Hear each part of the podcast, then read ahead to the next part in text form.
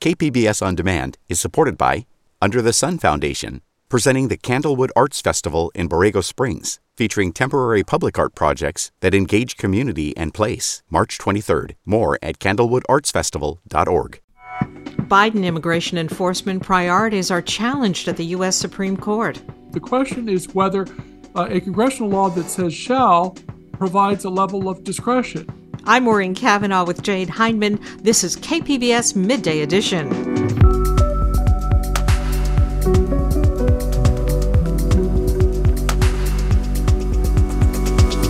Concerns over a possible virus triple demic this winter. I think we're already there. What we're seeing is a convergence of multiple viruses that are descending upon our healthcare system.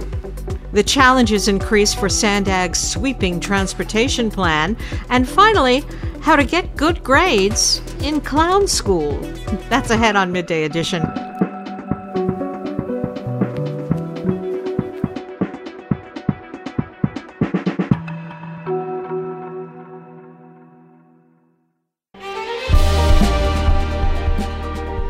Hi, I'm Bill Hoehn. And I'm Ted Hoehn. Over the past 50 years, our family has brought many world class dealerships to Carlsbad, including Mercedes Benz, Porsche, Audi, Honda, Acura, Jaguar, and Land Rover. That's right. This year we're celebrating 50 years in Carlsbad. So, on behalf of the entire Hoehn family, we want to thank San Diego. Throughout the years, we've taken tremendous pride in meeting and even exceeding our customers' automotive needs. We value the relationships with our clients and look forward to serving you for years to come. We invite you to visit one of the Hoehn Carlsbad dealerships or Hoehnmotors.com. How much discretion can a president use when enforcing a law from Congress? That question is before the U.S. Supreme Court today in regard to U.S. immigration law. It's been a long debated question, and this time it revolves around the guidelines the Biden administration has given immigration and customs enforcement on immigrant detention and deportation. The administration says it's essential to focus deportation efforts against unauthorized immigrants who commit crimes. The state's attorneys from Louisiana and Texas say such an interpretation is a drastic change in immigration law, something only Congress has the power to make. Joining me is Dan Eaton, constitutional law expert and partner at the San Diego firm of Seltzer, Caplan, McMahon, and Vitek. And Dan, welcome back to the show. Sure, good to be with you, Maureen. Now, presidents often draw up different policy enforcement priorities based on congressional law. Why is this question being considered by the justices now?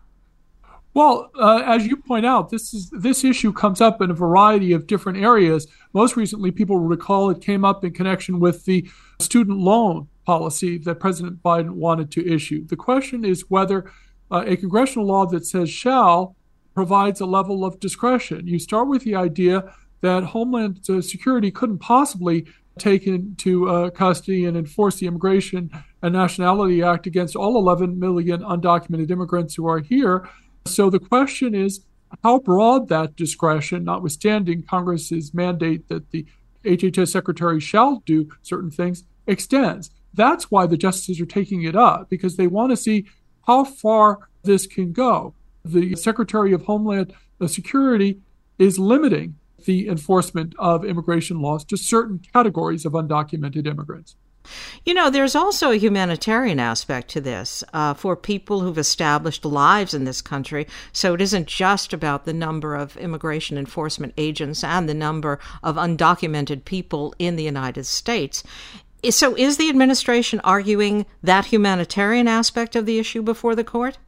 Well, in a broad sense, they are, in the sense that they are saying that, look, we are going to take priority over uh, uh, in enforcing the law on three different categories of undocumented immigrants. And those three categories are suspected terrorists and spies, those who have committed certain crimes, and those who have been stopped at the border uh, during unlawful entry or, or recently have been stopped after sometime in November of last year. So they're saying uh, that yes, in a sense, that we are not going to necessarily enforce the law. We're not going to prioritize the law with respect to children, which raises the humanitarian concern that you raise. This is all part of prosecutorial discretion that across five administrations, including the George W. Bush administration, administrations have exercised in connection with the enforcement of immigration law.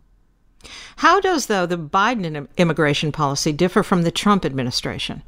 Well, the Trump administration essentially said we are going to enforce the law as it's written, which says that we shall take into uh, custody any immigrant who has committed certain crimes when the immigrant is released from criminal custody in the in the state. Uh, their view was that we're going to take into custody as immigration authorities all of these folks, and then of course arrange for their eventual removal from this country. What the new administration under Alejandro Mayorkas, uh, Department of Homeland Security Secretary, uh, said is that no, we're going to prioritize these three certain kinds of undocumented immigrants so that we can use our resources effectively both to protect the borders and to protect national security. The law, the congressional law, I believe, states that entering this country illegally is a crime in and of itself. Now, Louisiana and Texas claim that the Biden administration cannot tell immigration agents that they can't enforce the law as written by Congress. Is that a strong argument? Well, it's a strong argument in the sense that that is what the law says. But the question is whether that includes a degree of discretion with the Homeland Security, the Secretary who couldn't possibly enforce the law against all, all 11 million uh, undocumented immigrants. And that raises a fundamental question. And one of the questions the justices are considering is whether Texas and Louisiana even have standing or the right to bring this lawsuit, given that this is immigration policy and they aren't suffering the kind of direct harm that normally you have to have to go into federal court. And what they're saying is, yeah, we sort of do suffer direct harm because we're having to detain these people in state prisons for a longer period of time. And there are also education and welfare implications to uh, having them uh, in our states? That is an important question right there as to whether Texas and Louisiana can even bring this challenge to immigration policy. Does this case, Dan, have implications for the DACA program, which of course delays deportation for young adults who were brought into this country as children? It does in the sense that the same basic administrative law, the Administrative Procedures Act, is implicated in that as well. And it gets to the basic question that we keep seeing again and again in cases we've discussed before, Maureen, which is how far administration discretion goes in exercising congressional laws that appear to have mandates. The DACA program abates the enforcement of immigration law with respect to uh, childhood arrivals and so on. And that, of course, itself is, an, is the subject of ongoing illegal action. You are going to keep seeing this again and again. And one of the things that the administration is claiming is that we can't have states going into court suing the federal government every time there's a dispute on federal policy. Uh, at some point, the administration has to have discretion in the way it enforces broad congressional mandates. Is there any indication on how the conservative majority of the Supreme Court may rule in this case? The conservative majority may very well decide that uh, on one of these, one or all of these questions, that this policy that the administration has put in place can't stand. On the other hand, there is some argument from a procedural standpoint that maybe Texas and Louisiana shouldn't have the standing to bring this lawsuit in the first place. I've been speaking with Dan Eaton, a constitutional law expert partner at the San Diego firm of Seltzer, Caplan, McMahon, and Vitek. Dan, as always, thank you so much. Thank you, Maureen.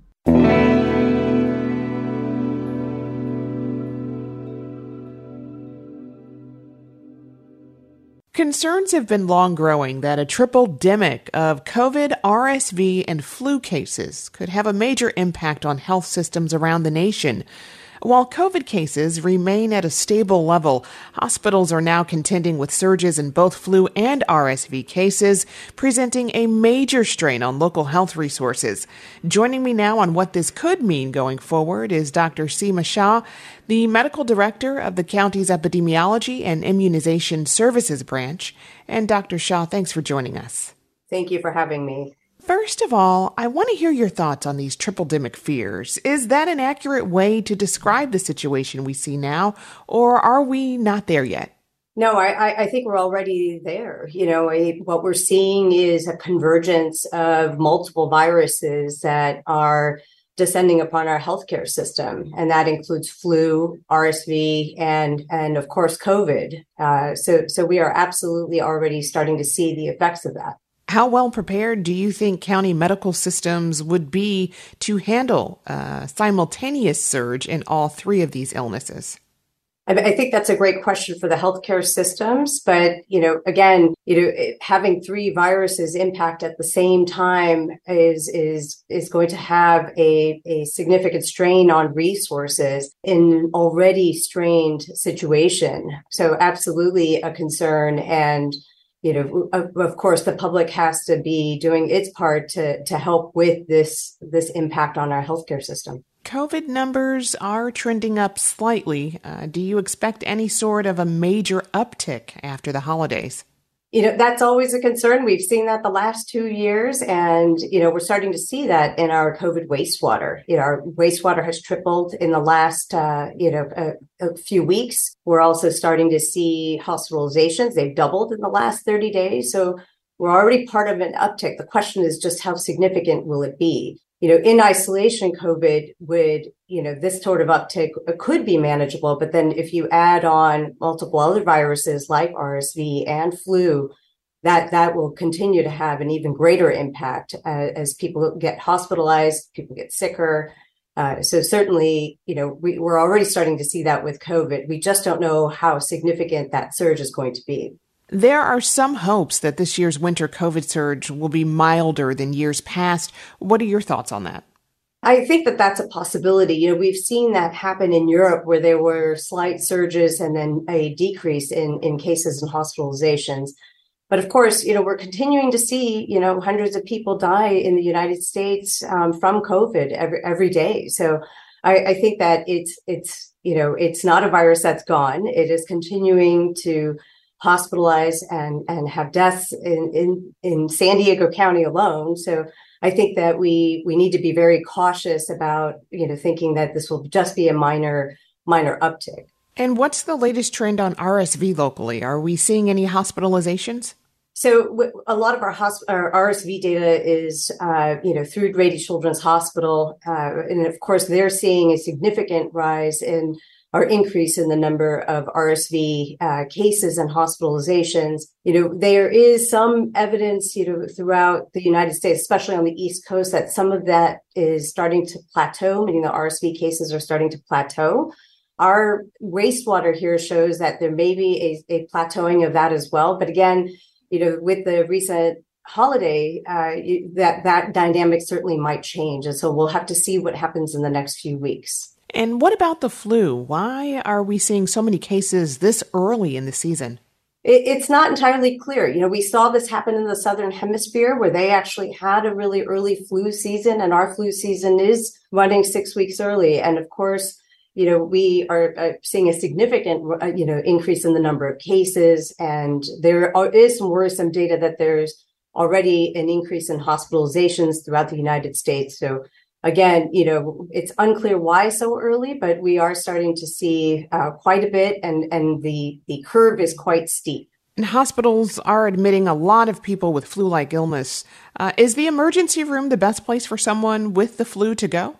Great question. And again, you know, I think that consulting with your healthcare provider is going to be critical. But, you know, we don't want everyone to go to the emergency department. Of course, if you're experiencing severe symptoms like shortness of breath or you're, you know, there's if you're thinking of a young child who's struggling to breathe and having high fevers that won't go down or you know dehydrated those would be the kinds of cases that you would want to go to the ER for but for the vast majority should be able to consult with your healthcare provider you know thinking about treatments and what other possibilities especially if you have flu or covid and California is set to end its COVID emergency in February of next year. Is the plan still to end the county's COVID emergency once the state does? And if so, what sort of change could delay that move? As far as the county is concerned, you know, we mirror a lot of what is being done, you know, by our our our state leadership. So what California Department of Public Health, you know, dictates. And so we'll we'll have to see when we get to February. But again, it doesn't change how we manage the disease in terms of reporting, in terms of how we're, we're, we're, you know, monitoring the impact on the healthcare systems. So yes, there's that piece, but, you know, a lot of the transition has already occurred and we're continuing to manage these surges as they come. And at this point, do you think COVID is at a manageable level within the community? Yeah, and I mentioned this earlier. You know, I think that um, in isolation at the at the hospitalization numbers and at the uh, the number of cases that we're seeing that may be the case. But um, the problem is is we're in the middle of winter and we have a significant impact of multiple respiratory viruses. So it's not just covid it's covid flu rsv and even other simple viruses like the more common ones like rhinovirus that we see um, as in the common cold. So uh, again, I you know manageable. That that is a great question for the healthcare systems, but from the standpoint of, of what we're seeing, it's it, it is currently all three are creating a significant impact and strain on our on our systems. I've been speaking with Dr. Seema Shah, the medical director of the county's epidemiology and immunization services branch. Dr. Shah, thank you so much for speaking with us today. No problem.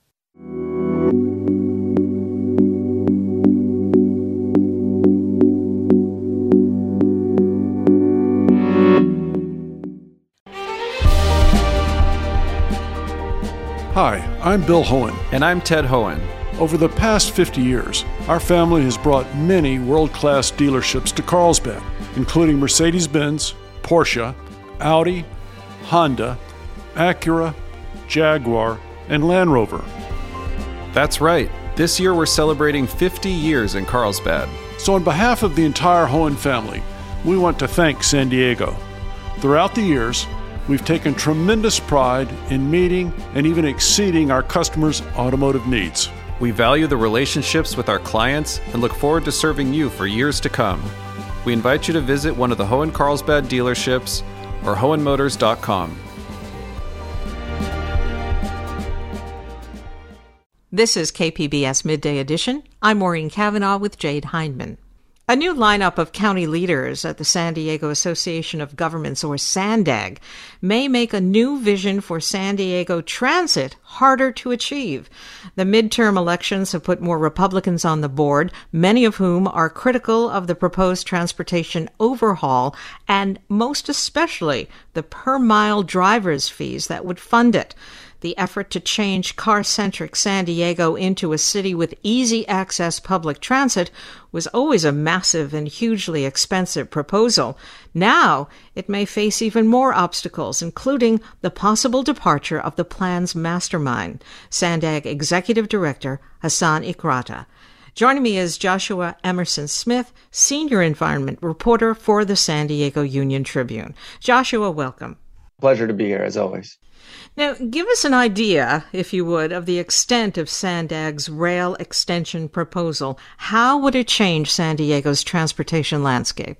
It's pretty ambitious. We're talking about 200 miles of rail, underground tunnels, massive train stations, a connection to the airport, as well as finishing off some unfinished business like moving the tracks up the crumbling Del Mar Bluffs. And the price tag on it? Over 160 billion dollars. So very ambitious. And the underlying reason for this proposal is to cut down driving and reduce greenhouse gas emissions. Is that it or are there other reasons? Well that's part of it. I mean a major aspect of this is to prevent the type of gridlock traffic that we saw before the pandemic started and which has eased somewhat but experts say could come back with a vengeance in coming months and years.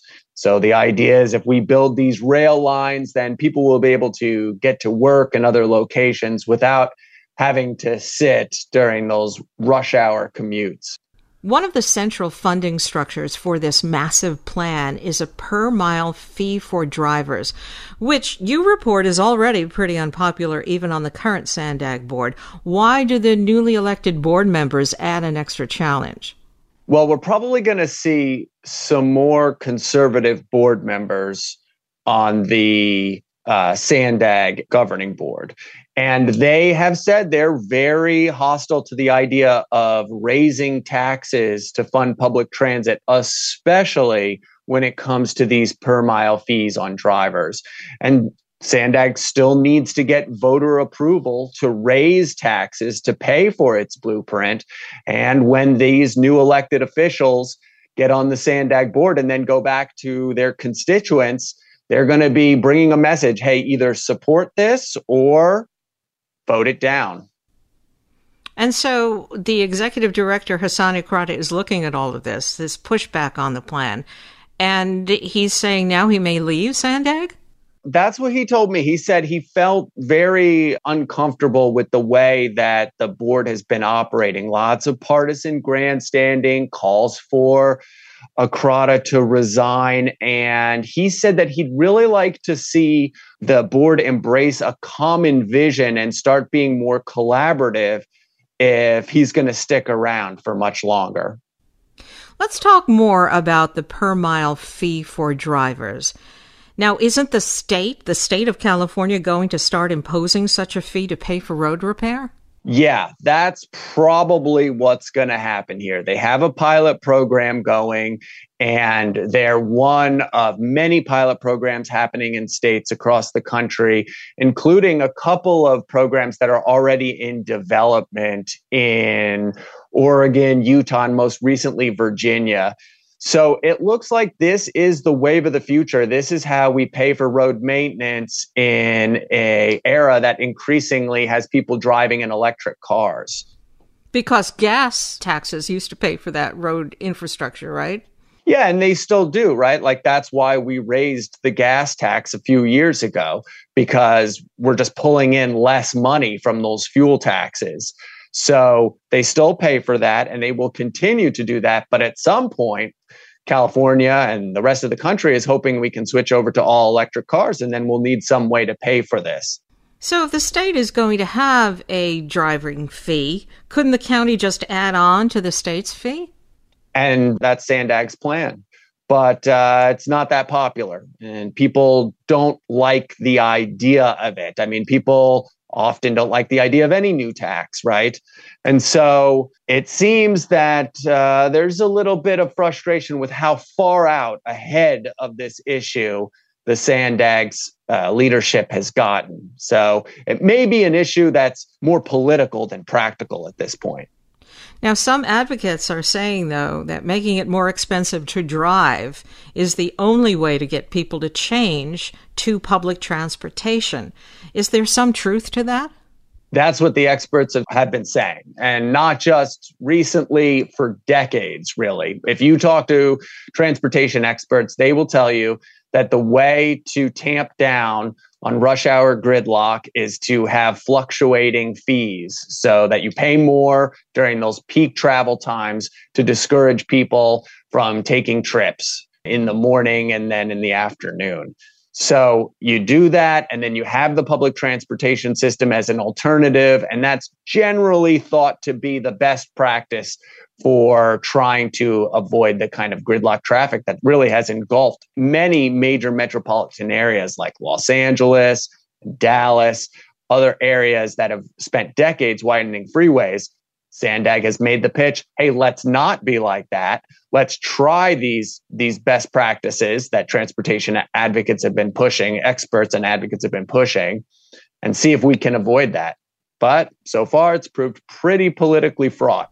And if we don't rely more on public transportation, what are the projections for San Diego's freeway congestion? Well, I mean, your guess is as good as mine at this point, right? Who would have thought we would have had a pandemic and that driving would have declined as much as it has? And now we have this remote work revolution, right? And so we don't really know what the future holds, but we do know if driving continues and we continue to build new apartment buildings like the state has called for and build more density into our urban neighborhoods and we don't do anything experts have said gridlock traffic will be back with a vengeance I've been speaking with Joshua Emerson Smith, senior environment reporter for the San Diego Union Tribune. Joshua, thank you. Wonderful to be here.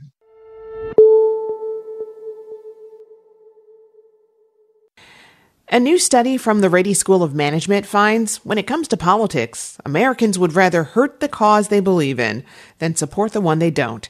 So why is that?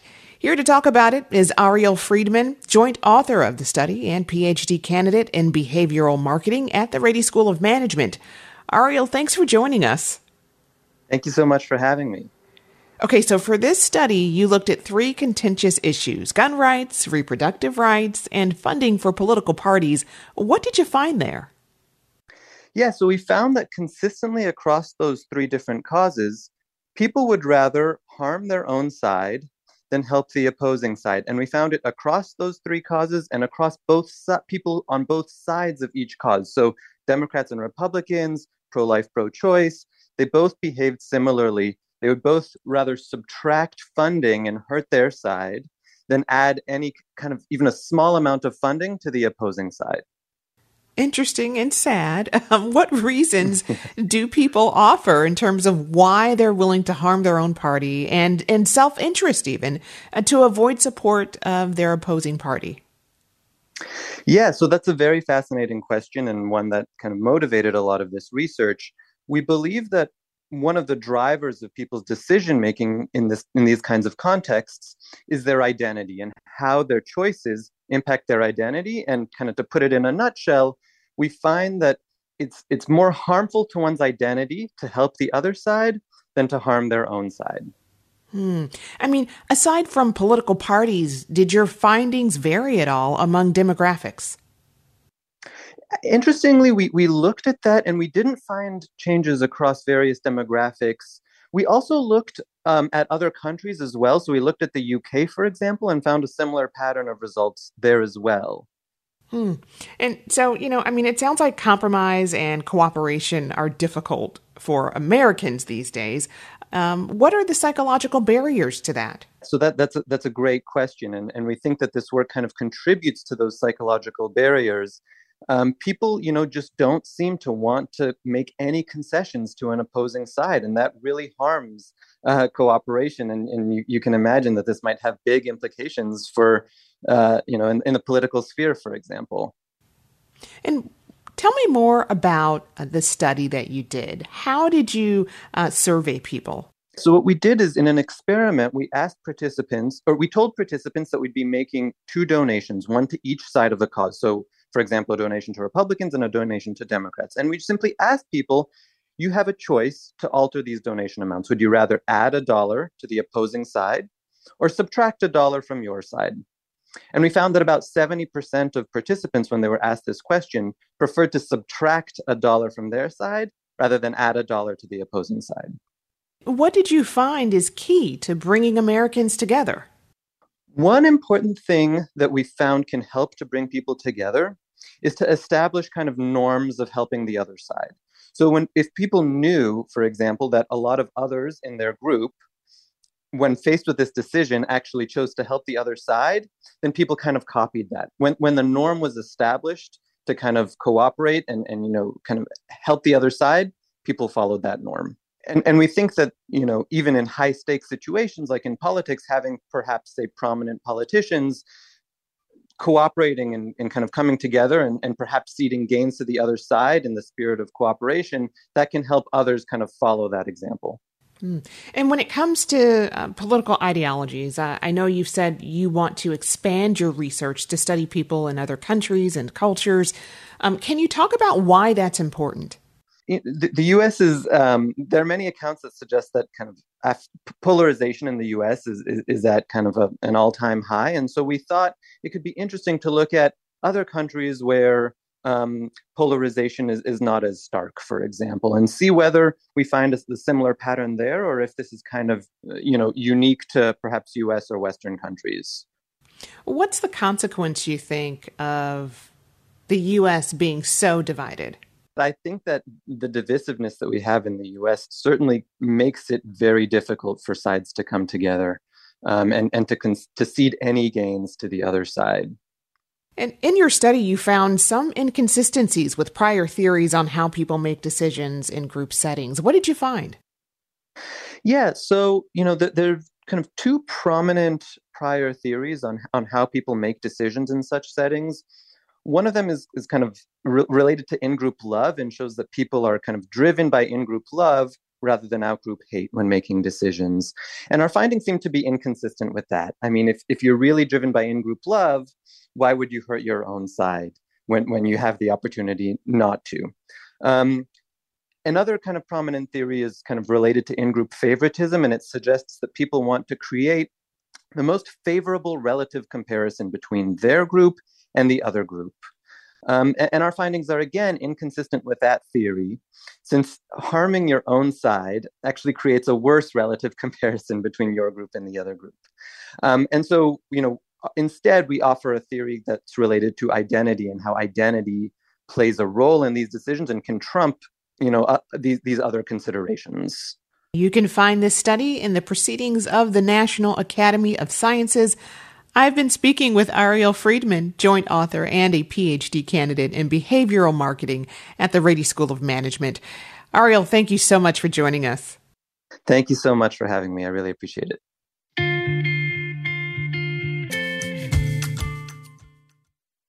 The total destruction of a wildfire can be hard to fathom unless you're among those who have to sift through what remains.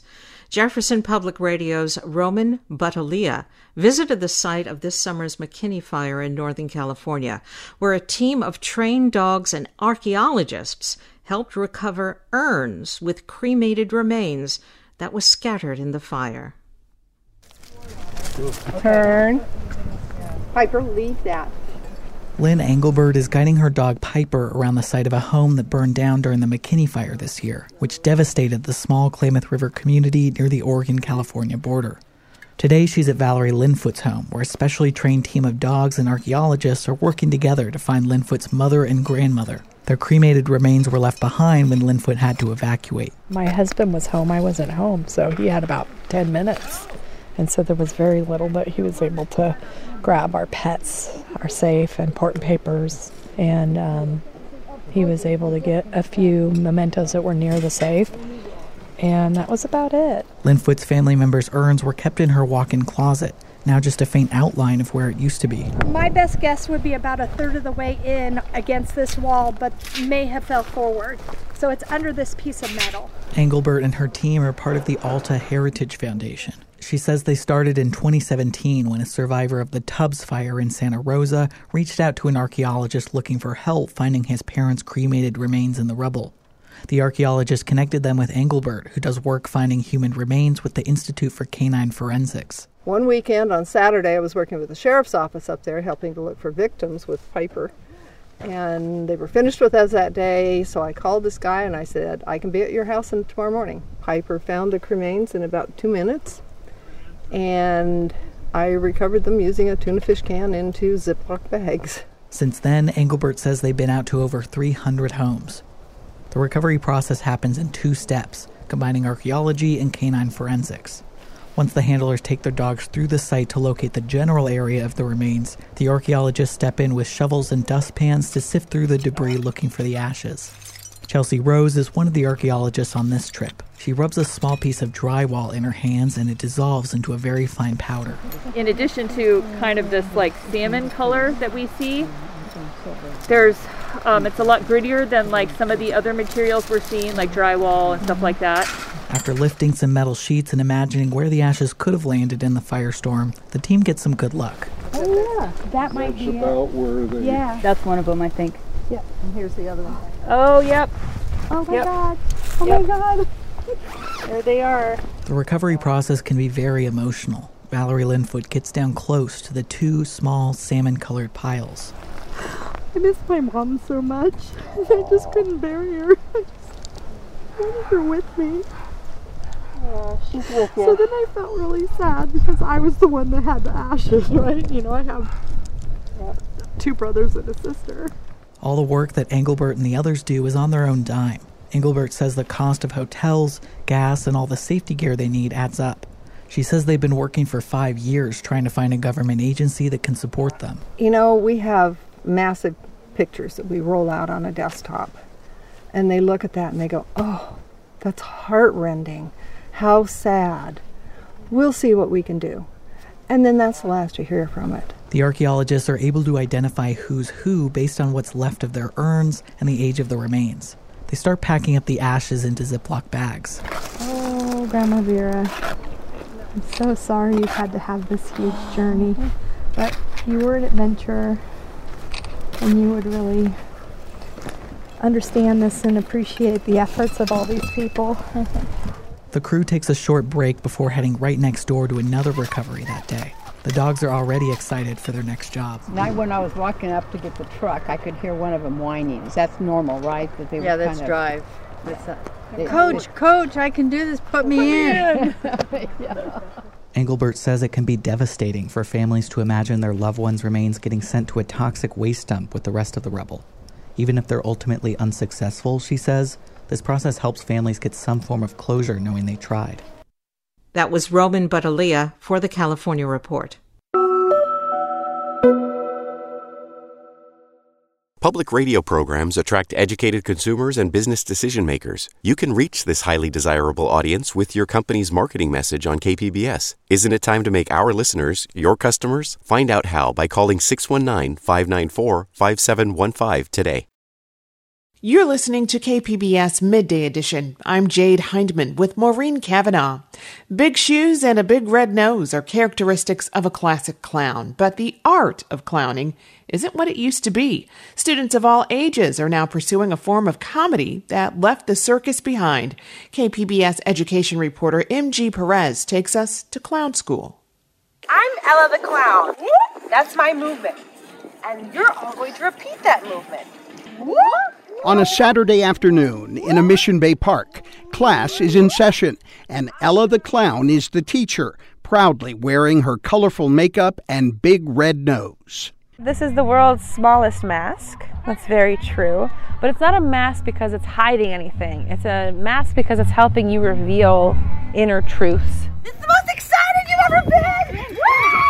Behind the big red nose, Ella is really Danielle Levsky, a certified clown, writer, producer, and educator. She teaches children how to use their imaginations through games, triggering exaggerated emotions, truthful emotions that are also entertaining, taking the audience on quite a ride. It is quite like a volcano. It starts building up, it starts rumbling, and then it erupts.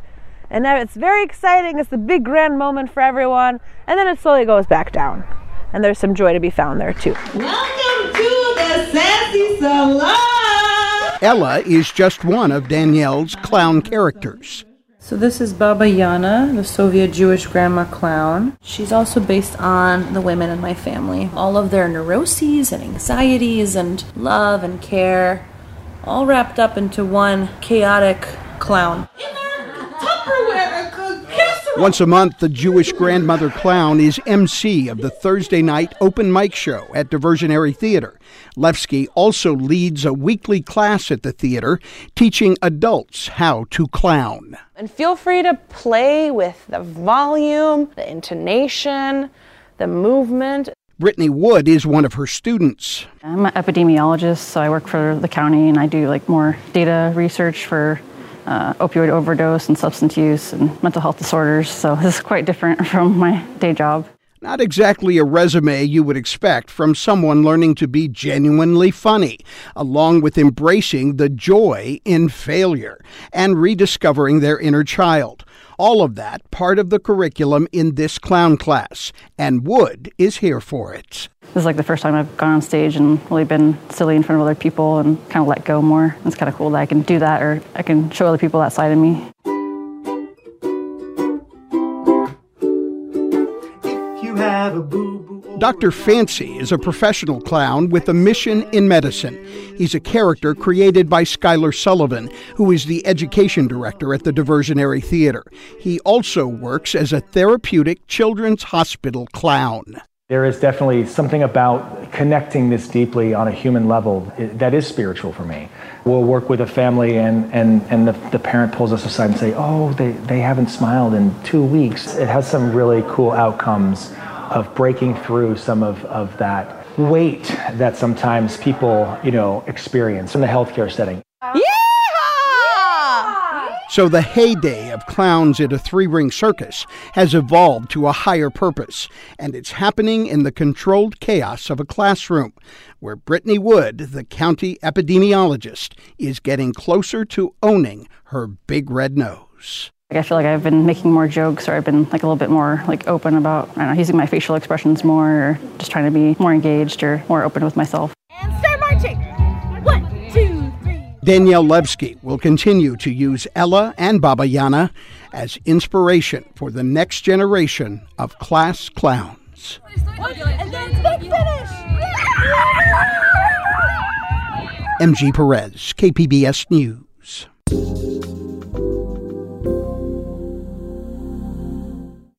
Books can make great holiday presents, even for the younger people on your list.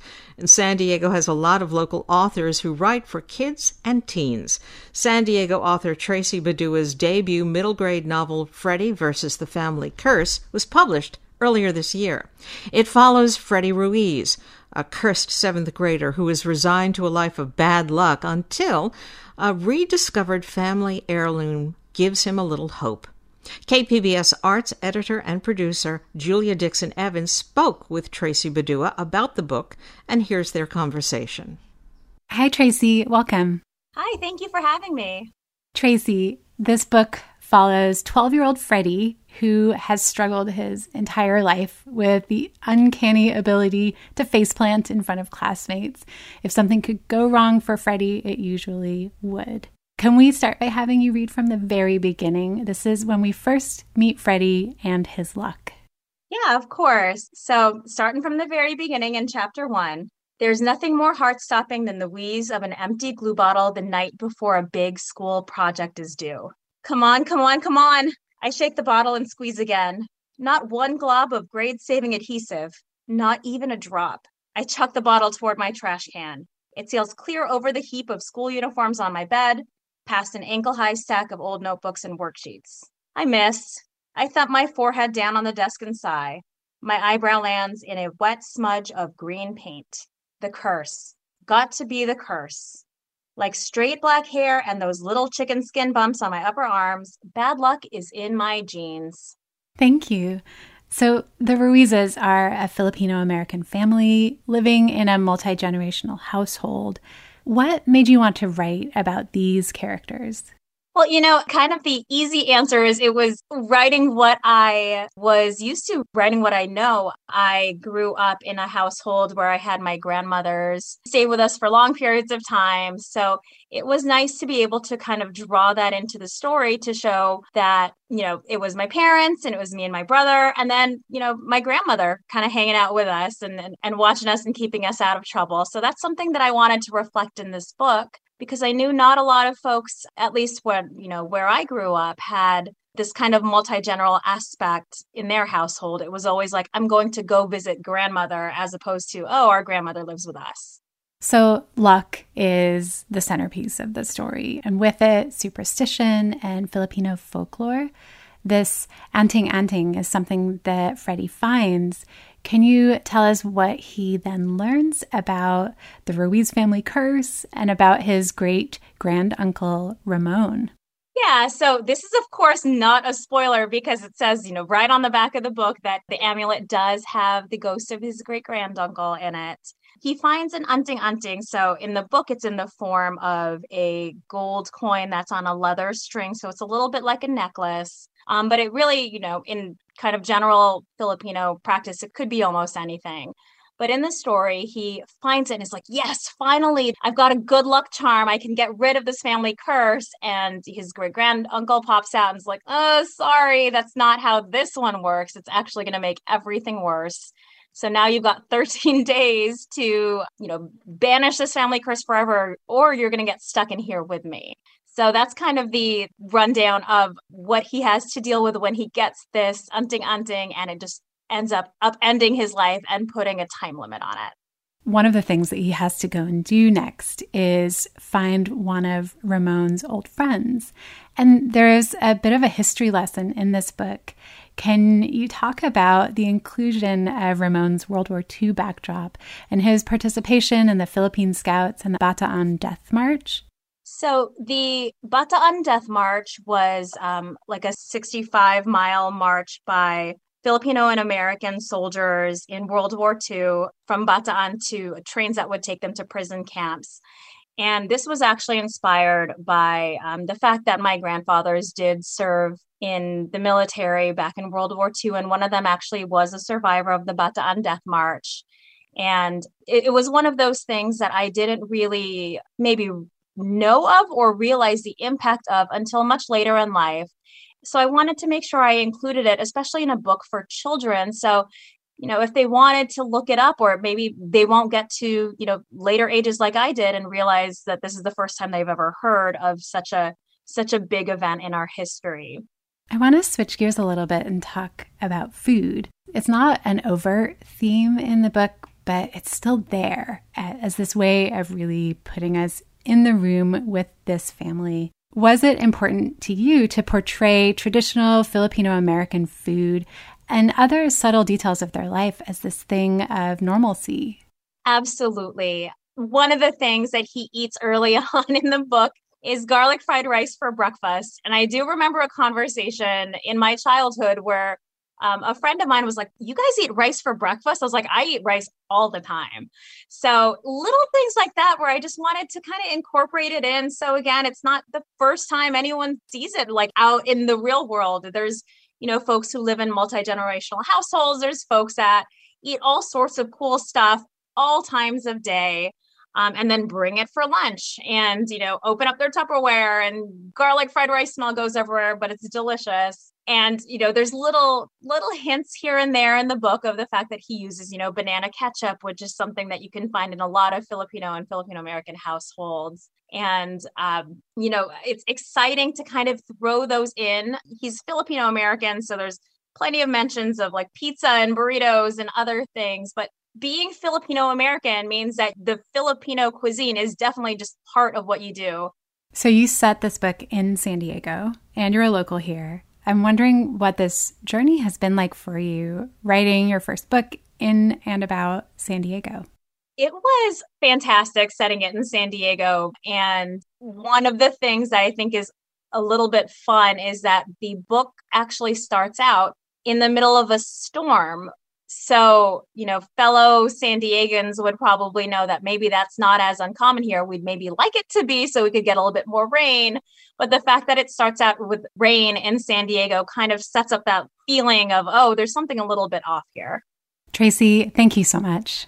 Thank you again for having me. This was a pleasure. That was KPBS arts editor and producer Julia Dixon Evans speaking with San Diego author Tracy Badua author of the middle grade novel Freddie versus the Family Curse.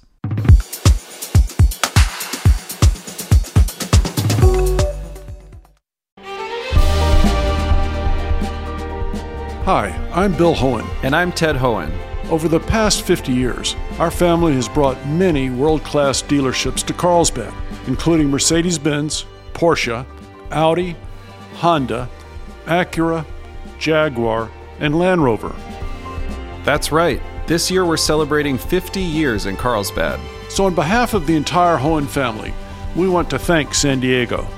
Throughout the years, we've taken tremendous pride in meeting and even exceeding our customers' automotive needs. We value the relationships with our clients and look forward to serving you for years to come. We invite you to visit one of the Hoehn Carlsbad dealerships or Hoehnmotors.com.